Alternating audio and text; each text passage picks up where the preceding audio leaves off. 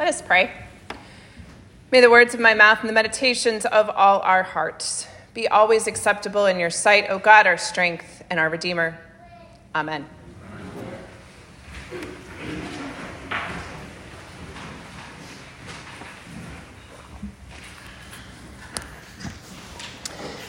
The challenges in this morning's parable from Matthew are many. The intra, intratextual references are layered, as this is one of three parables in a series of three that is not that were not intended to be read without the other two. Located near the end of Matthew's gospel, this entire section builds towards Jesus' final act in Jerusalem. Matthew's narrative foreshadows the consequences of the rejection that Jesus will face in Jerusalem.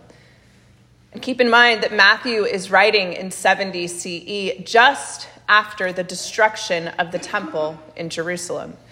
He was writing to a community that was still trying to make sense, to make meaning of Jesus' crucifixion and resurrection, the very real fate of their own community, and the questions of eternal life. A world away, yet perhaps more in common with our own experience than we might imagine at first glance.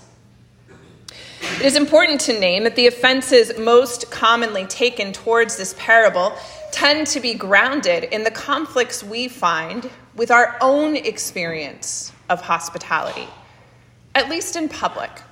Our sense of hospitality seems to be aimed at offending no one. We go to tremendous lengths we go to tremendous lengths to neither offend nor purposefully exclude anyone. But the plain reality is that this was not the case in the ancient world.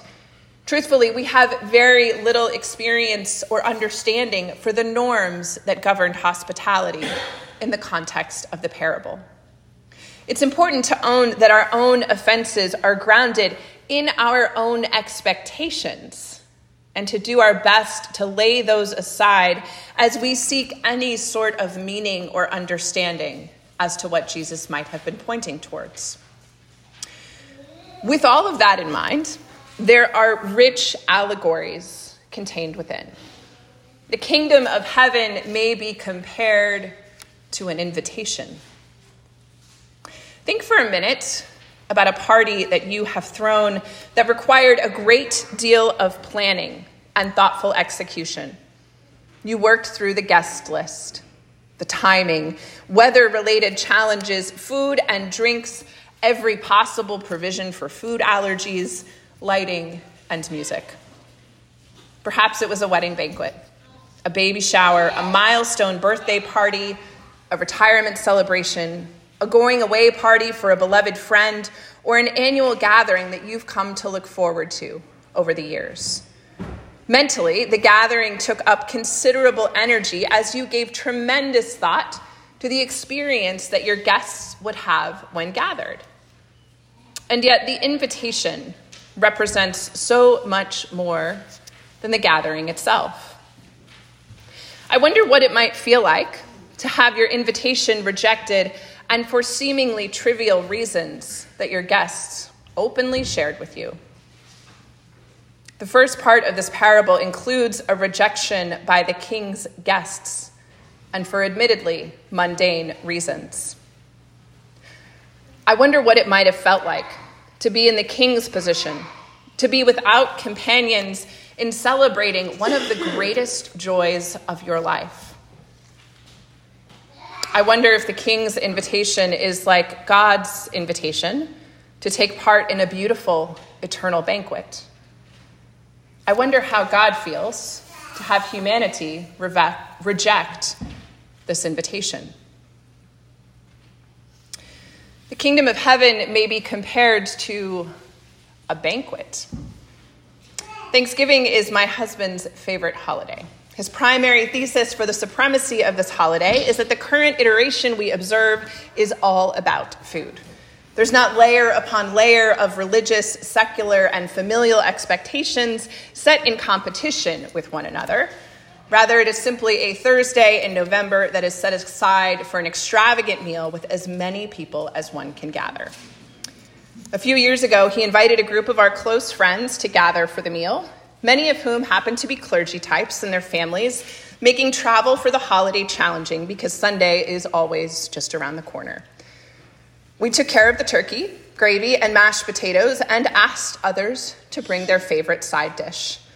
Of the six families invited, no one was particularly communicative about what they intended to bring. And this plays into my constant fear about hosting, which is that we will run out of food. So, over the course of the week, I added a dish a day to our lineup just in case folks didn't bring as much as we were anticipating, and because there are just so many delicious options when it comes to sides at Thanksgiving. As you might expect, I was comically wrong in the estimation of offerings that would come to the table.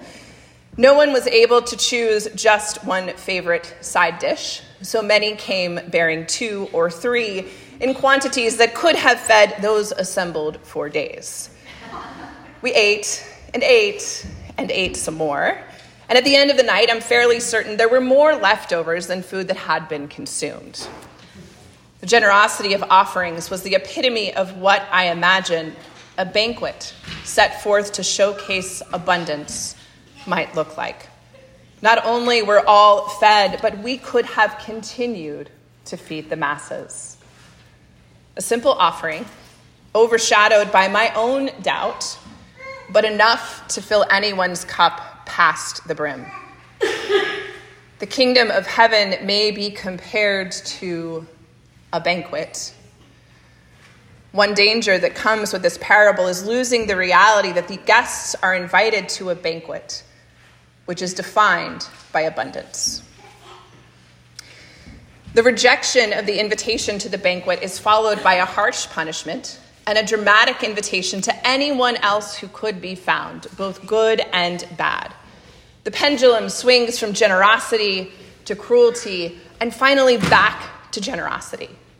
Now, if the parable ended there, we'd inevitably be caught in a trap, wondering what to make of it though perhaps willing to err on the side of believing that the king was a generous host. But that's not where the parable ends. The thing most modern readers find unforgivable comes at the end, when one guest gets excluded for a seemingly minor violation of the dress code.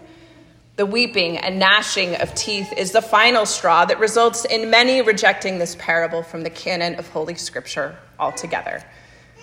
It is rough to be sure. But we have to hold this intention with the previous specification that all had been gathered, both good and bad.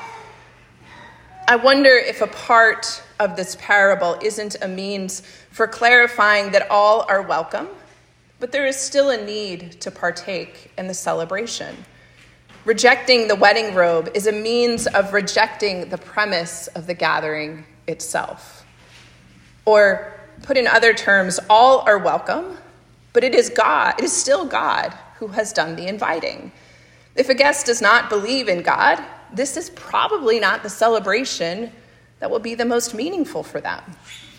It is a choice, and one that comes with consequences, as all choices do. I think the rub in this passage is ours to own, and not one we can rightfully read into the text. Clearly, I'm not going to make an effort to tie this parable into a neat bow for you because that does a disservice to the complexity in Jesus' message and the narrative itself. We cannot escape the fact that there is much here with, with, with which to wrestle. Historical context and textual references can only get us so far. But I do think that this parable does what good parables do forces us to wrestle with difficult questions and wonder about that to which Jesus is calling us. Or, as the Reverend Andrew McGowan puts it, do not assume you already know what is demanded of you, let alone that you have fulfilled it, any more than you think you know what this parable is about or how it ends.